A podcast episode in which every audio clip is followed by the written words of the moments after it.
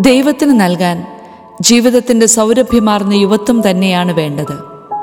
ബോണി ചെല്ലാനത്തിന്റെ I C യുവിൽ എത്തും മുമ്പേ അതാണ് നമ്മോട് പറയുന്നത്. റോസ് കഴിവും സാമർഥ്യവും വിദ്യാഭ്യാസവും സൗന്ദര്യവുമുള്ള യുവതിയാണ്. എല്ലാ കാര്യങ്ങളിലും മറ്റുള്ളവരെ അതിശയിപ്പിക്കുന്ന വിജയങ്ങൾ അവൾക്ക് സ്വന്തമായിരുന്നു. നല്ല ജോലി ഉയർന്ന ജീവിത സൗകര്യം ഉന്നത ബന്ധങ്ങൾ അങ്ങനെ ഒത്തിരി ഉല്ലാസമുള്ള ജീവിതം. ഒരിക്കൽ സ്പീഡ് പോസ്റ്റിൽ അവൾക്കൊരു ഗിഫ്റ്റ് ബോക്സ് വന്നു. അയച്ചതാരാണെന്ന് ശ്രദ്ധിച്ചു.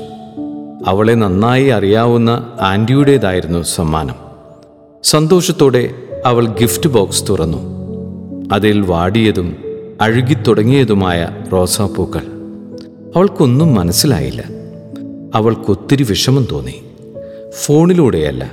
ആന്റിയുടെ വീട്ടിലെത്തി അവൾ നേരിട്ട് ചോദിച്ചു. എന്തുകൊണ്ടാണ് ആന്റി ഇങ്ങനെ ചെയ്തത്? അപ്പോൾ ആന്റി അവളോട് പറഞ്ഞു മോളെ ഞാൻ അറിയാതെയല്ല. മോശം പൂക്കൾ അയച്ചു തന്നത്. നീ വയസ്സായി വാർദ്ധക്യത്തിലാവുമ്പോൾ കർത്താവിലേക്ക് വന്ന് നല്ല ജീവിതം നയിക്കുവാൻ ആഗ്രഹിക്കുന്നുവെന്ന് ഒരാളോട് പറഞ്ഞതായി ഞാൻ അറിഞ്ഞു. അതുകൊണ്ടാണ് ഞാനിങ്ങനെ ചെയ്തത്. നിന്റെ സൗന്ദര്യവും ശക്തിയും ക്ഷയിച്ച് ജരാനര ബാധിക്കുമ്പോൾ കർത്താവിനെ സേവിക്കാനുള്ള നിന്റെ താല്പര്യം അഴുകിയ പൂക്കൾ ഒരാൾക്ക് നൽകി അപമാനിക്കുന്നത് പോലെയാണ്. അത് നിന്നെ ബോധ്യപ്പെടുത്താനാണ് ഞാൻ അങ്ങനെ ചെയ്തത്. ആന്റിയുടെ വാക്കുകൾ റോസിനെ ചിന്തിപ്പിച്ചു. തന്റെ യൗവനം കർത്താവിനായി സമർപ്പിക്കുവാൻ തീരുമാനിച്ചാണ് അന്ന് റോസ് വീട്ടിലേക്ക് തിരിച്ചത്. യൗവനത്തിൽ തന്നെ കർത്താവിനെ അറിഞ്ഞ് അവനായി ജീവിക്കാനായാൽ അതിലും വലിയ മറ്റെന്തു ഭാഗ്യമുണ്ട്. പത്തൊമ്പതാമത്തെ വയസ്സിലായിരുന്നു എന്റെ ആദ്യ നവീകരണ ധ്യാനം. ആ ധ്യാനത്തെ ദൈവം എനിക്കായി നൽകിയ സുവർണാവസരം എന്ന് വിളിക്കാനാണിഷ്ടം. അന്ന് ധ്യാനങ്ങൾ എന്താണെന്ന് അറിയാത്ത കാലം. ധ്യാനങ്ങളോടും ധ്യാന ഗുരുക്കന്മാരോടും മനസ്സിലൊട്ടും താല്പര്യമില്ലായിരുന്നു കൂട്ടുകാരന്റെ കൂടെ കൂടെയുള്ള നിർബന്ധത്തിന് വഴങ്ങേണ്ടി വന്നതിനാലാണ് ധ്യാനത്തിലെത്തിയത്. ഒരാഴ്ചത്തെ ധ്യാനത്തിൽ ആദ്യ മൂന്ന് ദിനവും അസ്വസ്ഥതയുടെയും സംശയങ്ങളുടേതുമായിരുന്നു. ഒന്നും പ്രാർത്ഥിക്കാനാവാത്ത മനസ്സോടെ നാലാം ദിനവും ആരാധനയ്ക്കിരിക്കുമ്പോൾ ധ്യാനഗുരുവിന്റെ മുഴക്കമുള്ള സ്വരം കാതിൽ പതിച്ചു. ഒന്നിലും സന്തോഷം തോന്നുന്നില്ല എന്ന് നീ പറയുന്ന ദുർദിനങ്ങളും വർഷങ്ങളും ആഗമിക്കും മുമ്പ് യൗവനകാലത്ത് സൃഷ്ടാവിനെ സ്മരിക്കുക. അന്നാപ്രായത്തിൽ ഈ വചനത്തിന്റെ ആഴം മനസ്സിലാക്കാനായത് ദൈവകൃപ ഒന്നു മാത്രം. എന്താണ് ഈ വചനത്തിന്റെ അർത്ഥം? നാലും അഞ്ചും കുഴലും വെച്ച് ഐശുവിൽ കിടക്കുമ്പോഴല്ല ദൈവത്തെ കേൾക്കേണ്ടത് നല്ല പ്രായത്തിൽ യൗവനത്തിൽ കർത്താവിനെ ഓർക്കാനാവണം അവനായി ജീവിക്കാനാവണം.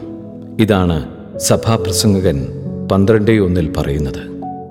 ഈ ബോധ്യം ഉള്ളിൽ നിറച്ചതാണ് ദൈവം എന്നോട് കാണിച്ച കരുണ. ദൈവം തന്ന ഈ ജീവിതത്തിൽ ഏറ്റവും നല്ലതേ എന്നും അവിടത്തേക്ക് നൽകാവൂ എന്ന തിരിച്ചറിവുണ്ടായി. യൗവനമാണ് കർത്താവിന് നൽകേണ്ട ഏറ്റവും സുന്ദരമായ പ്രായം. യൗവനം കർത്താവിന് നൽകേണ്ടത് നാളെയല്ല ഇന്നാണ്. ഇപ്പോഴാണ്. ഇത് മറന്നു പോകാതിരിക്കാൻ മുറിയിൽ ബുക്കുകളിൽ കാണുന്നിടത്തൊക്കെ സഭാപ്രസംഗകൻ പന്ത്രണ്ടേ ഒന്ന് എഴുതി വച്ചിരുന്നു. ഒന്നിലും സന്തോഷം തോന്നുന്നില്ല എന്ന് നീ പറയുന്ന ദുർദിനങ്ങളും വർഷങ്ങളും ആഗമിക്കും മുമ്പ് യൗവനകാലത്ത് സൃഷ്ടാവിനെ സ്മരിക്കുക. ഈ വചനം കാണുമ്പോഴെല്ലാം ഈശോയോട് പറയുമായിരുന്നു ഈശോയെ എന്റെ യൗവനം ഞാൻ അങ്ങേക്ക് ഏൽപ്പിക്കുന്നു. വിശുദ്ധ അൽഫോൻസ് ലിഗോരി പറയുന്നത് ഇങ്ങനെയാണ്. യൗവനത്തിൽ കൂടെ കൂടെ ദൈവത്തിന് സമർപ്പിച്ചുകൊണ്ടിരിക്കുന്ന സ്വഭാവശൈലി വളർത്തിയെടുക്കുക. ജോലി സമയങ്ങളിൽ യാത്രയിൽ ഉറക്കം വിട്ടുണരുന്ന നേരങ്ങളിലൊക്കെയും ദൈവത്തിന് സമർപ്പിച്ചുകൊണ്ടിരിക്കുക. അദ്ദേഹം ഇങ്ങനെ ഓർമ്മിപ്പിക്കുന്നു. ദൈവത്തിനായി സമർപ്പിച്ചവന് സ്വന്തം ഇഷ്ടങ്ങളില്ല അവകാശവാദങ്ങളില്ല. എല്ലാ അവകാശവാദങ്ങളും നഷ്ടമാകുമ്പോഴും അവൻ ശാന്തത കൈവിടുന്നില്ല. അതെ സമർപ്പണം യൗവനത്തിൽ തന്നെ വേണം. യുവജനങ്ങളെ ഇതാണ് സമയം. ദൈവത്തിനായി സമർപ്പിച്ച യൗവനങ്ങൾ ഇനിയുമുണ്ടാവട്ടെ ശാന്തത നിറഞ്ഞ യൗവനങ്ങൾ ഇനിയും ഉണ്ടാകട്ടെ